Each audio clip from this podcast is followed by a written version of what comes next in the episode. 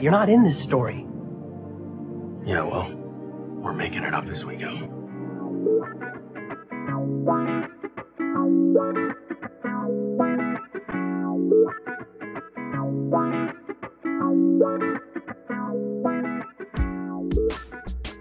Hello and welcome to Making It Up As We Go, a Destiel fan fiction anthology podcast.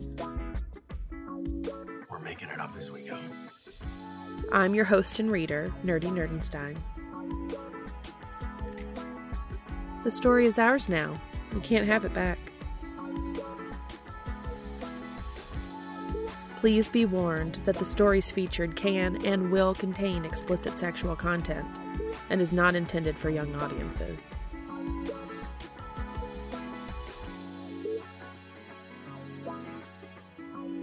Hello.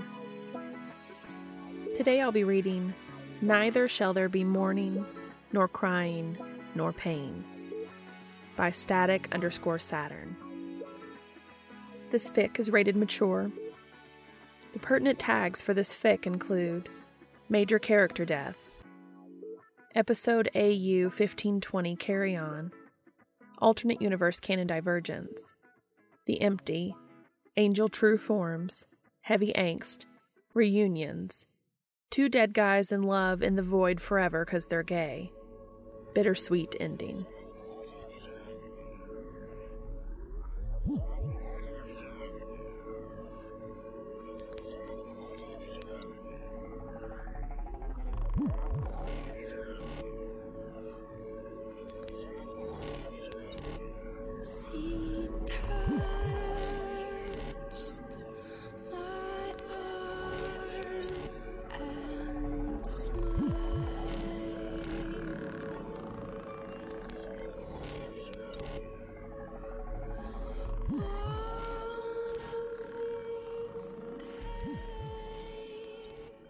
Neither shall there be mourning, nor crying, nor pain. Written by static underscore Saturn. Read for you by Nerdy Nerdenstein.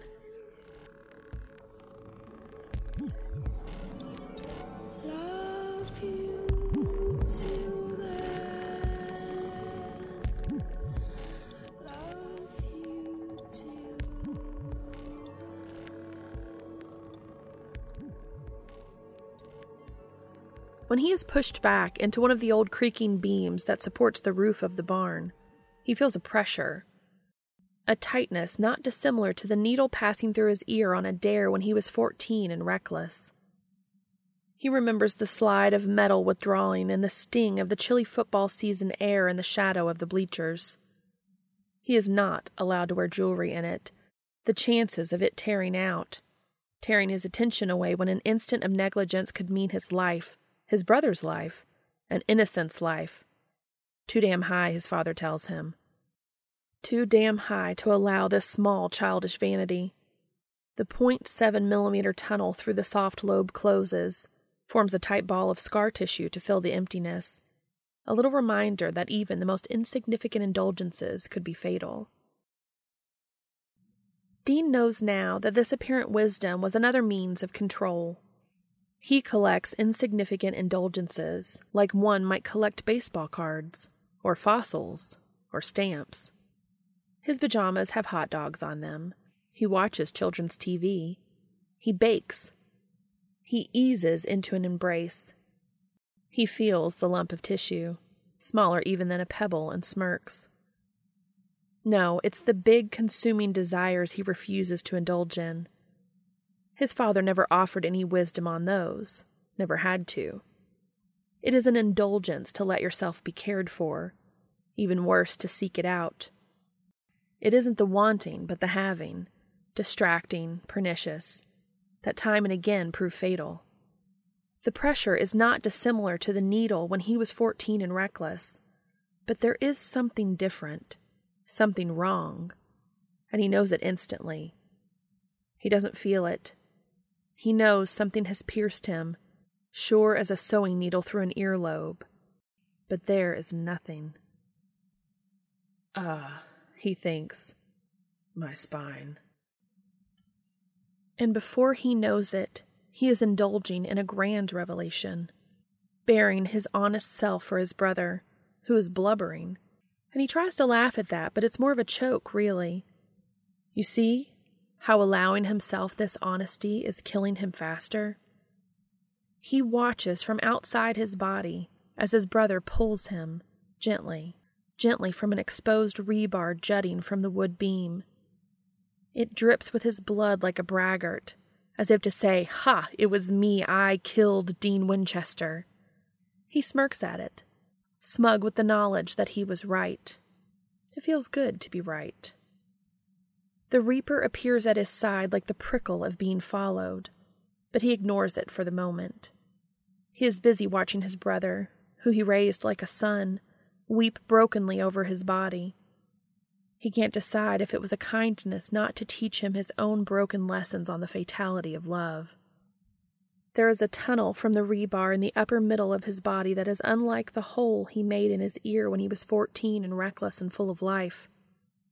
There is a tunnel that will not close, will not fill or scar. It will remain empty.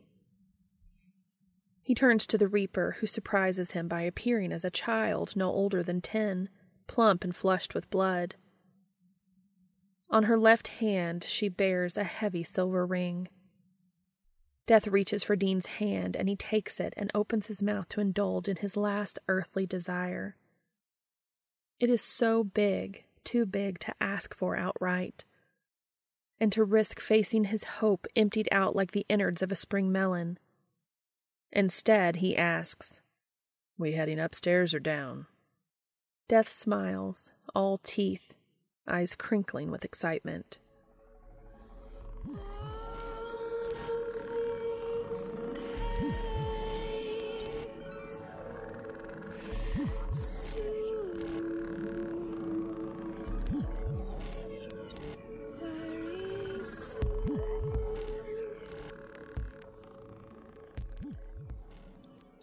Jack is saddened when he senses Dean's passing, but selfishly, if there is anything he has learned from his human experience, it is selfishness.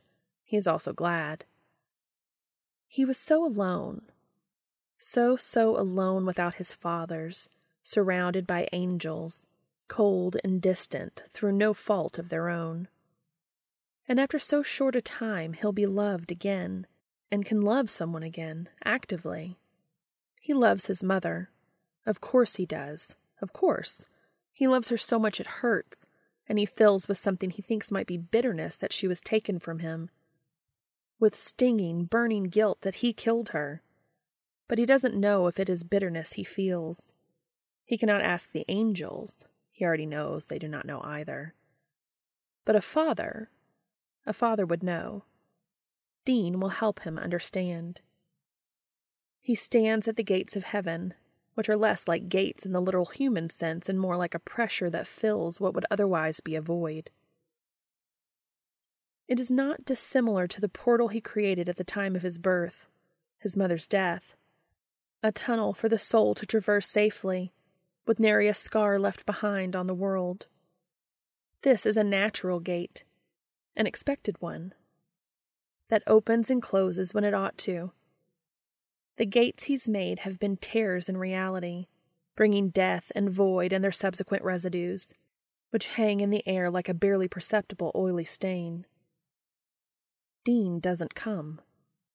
He is in a state of panic, and he knows it is bad, bad, bad that he cannot calm down.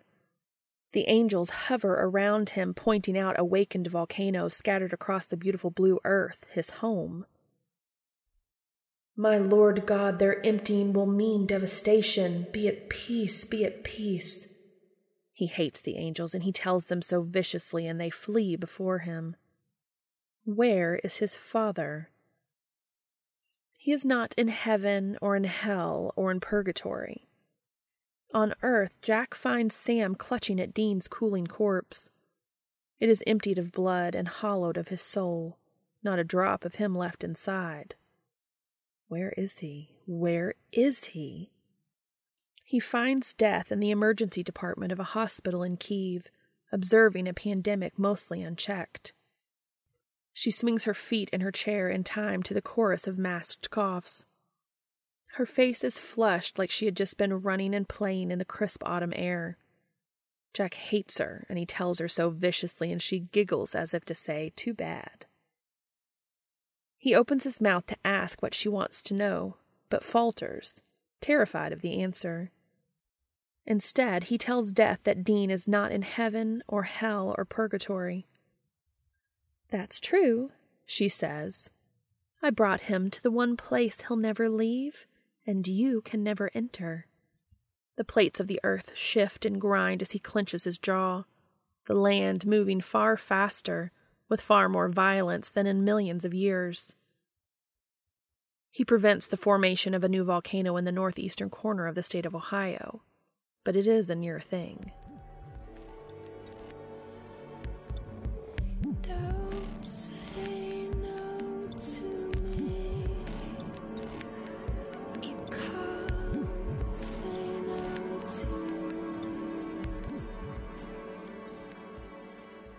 Maybe there was always a hole. From a needle, from a sold soul returned and reborn, from a rebar. It is a lie to say that none of them closed. In the everlasting darkness of a cosmic void, Dean fingers the ball of scar tissue in his ear, smaller than a pebble, smaller than his hope that he would be delivered to this place. But he's here, and he can see the shadows of beings his mind can hardly make sense of drifting through the nothing, all spindly limbs and mismatched animal, infinities of close eyes and shuddering wings. Death still holds his hand, squeezes it, reassuring. The two of them walk for ages and ages and ages. There are more than angels in the void. Demons sleep here too, not dissimilar in their anatomies, but twisted, bent at the wrong places, and smaller. Closer to something Dean can recognize and dissect, like the fetal pig when he was sixteen, the only boy unaffected by viscera. There is still a hole in his perception, something he cannot fathom as he passes them all by, suspended as if on invisible strings. He didn't mean to, he never meant to, but eventually he let his emptiness fill with love. For his brother, his friends who lived and died, a child, for his child, for. He filled up with it, reveled in it, devoured it like a meal after famine. It healed him up, scarred him over. It distracted him. But all of a sudden, oh, all of a sudden, it doesn't matter that his body is empty of blood and soul on the floor of a barn in northeastern Ohio, because off in the distance, hovering lightly, is the inconceivably beautiful and strange form that his best friend takes when he isn't filling the body and the role of a human man on earth. He doesn't know how he knows, but he knows. He knows that this is Castiel. All of his thousands of eyes are shut, the ones Dean can see at least, because Cass hasn't lied. He really is the size of the Chrysler building, and there are dark wings folded in all directions, not quite covering the four serene faces that hang from limp necks. He's a vast, incomprehensible chimera, and Dean knows him. Death forgotten, he steps forward into the mass of feathers and arms and hooved legs and colossal paws. It seems endless, as endless as the blackness he traveled with death to get here. And at the center is something small. Dean scoops it into his palms, gently, gently, and it's warm. It's purple or maybe blue, and at his touch it glows slightly. The barest aura of a flame. It beats a steady rhythm, vibrates in his bones. Dean chuckles, sure there is a heavy handed metaphor to be made here about the sacred heart. There is a rustling loud as a hurricane shaking leaves into wild frenzy, and Dean clutches the heart to his chest instinctually. He almost feels silly, protecting Cass from what? Another part of Cass? But then a hand as tall as him emerges from the tangle of wings. It reaches forward, as tentative as Dean feels. One small, human sized eye opens on the tip of the huge thumb, bright and blue and wide. Cass watches him, just watches for a moment, then begins to cry. Tears fall out of the one very human, very blue eye, rolling fat and warm down the thumb, and Dean can't help it. He starts too.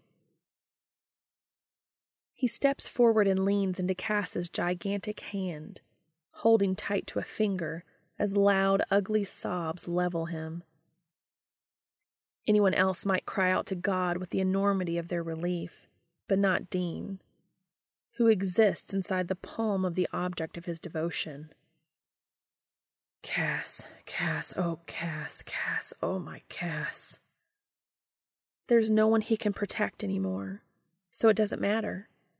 It doesn't matter, so he lets go, and he loves with everything he has in him, till it fills every hidden pit of his spirit, till he feels it overflow, till he thinks he can feel it repair the crack of Cass's chassis, until whatever emptiness he surrounded himself with in life to hold Cass away no longer exists, and the two of them cease to really be two.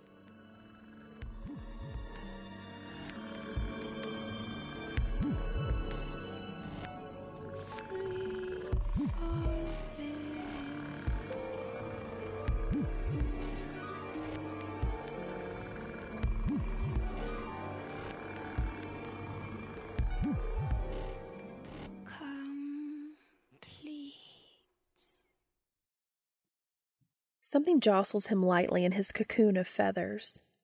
He is slow to wake, but he does eventually. Warm brown eyes peer down at him, and Dean recognizes Amara and frowns.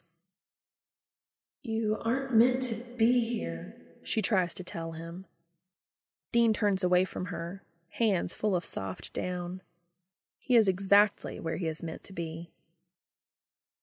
Jack and Sam sent me to retrieve you, she begins again. Dean faces her once more, confusion churning within him. I have been permitted to leave with one of you. Dean might laugh if he wasn't so tired. So instead, he smiles at her and shakes his head no. He closes his eyes once more and burrows into the deep, deep well of togetherness he's grown for himself and Cass, out of the pit of nothing, out of pure void. There has been an emptiness inside of him, a hole made in the delicate ear of a child, and Cass slid to close it like the cold metal of a hoop or the lonely October wind. And he fit, and he stayed. Dean stays with Cass. He stays. He stays. The end.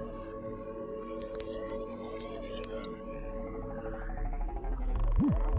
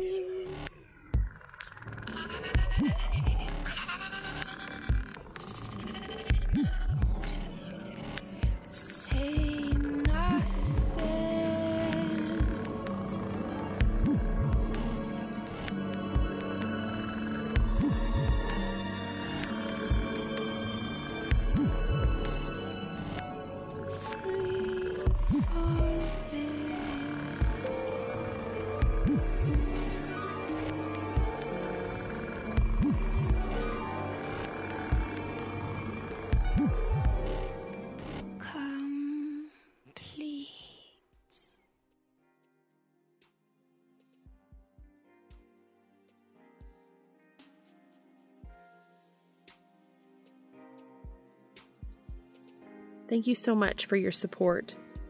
I can be contacted on Twitter, Tumblr, or at makingitupaswegopod at gmail.com.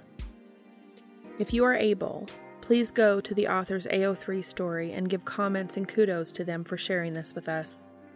The link is in the show notes. This will also be posted on AO3 as a podfic under my username, and the link will be in the show notes as well. As always, thank you so much for listening.